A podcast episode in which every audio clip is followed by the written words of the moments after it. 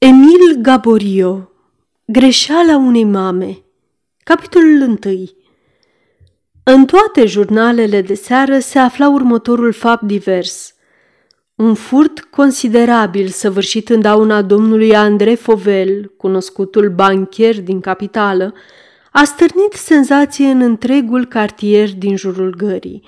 Răufăcătorii de o îndrăzneală și îndemânare neobișnuită – au izbutit să pătrundă în biroul băncii după ce au spart o casă de fier ce se credea inatacabilă și au însușit suma enormă de un milion 500 de mii de franci în bancnote.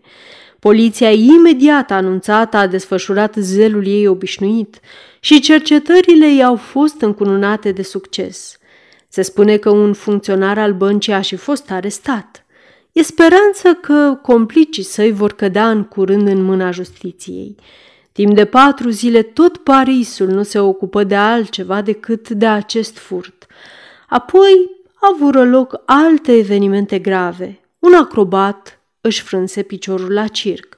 O actriță debută pe o scenă de mâna a treia și faptul divers de la 28 februarie căzu în uitare dar jurnalele fură de astă dată poate rău informate sau cel puțin inexacte.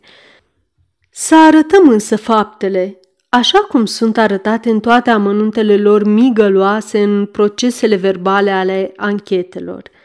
Sfârșitul capitolului întâi.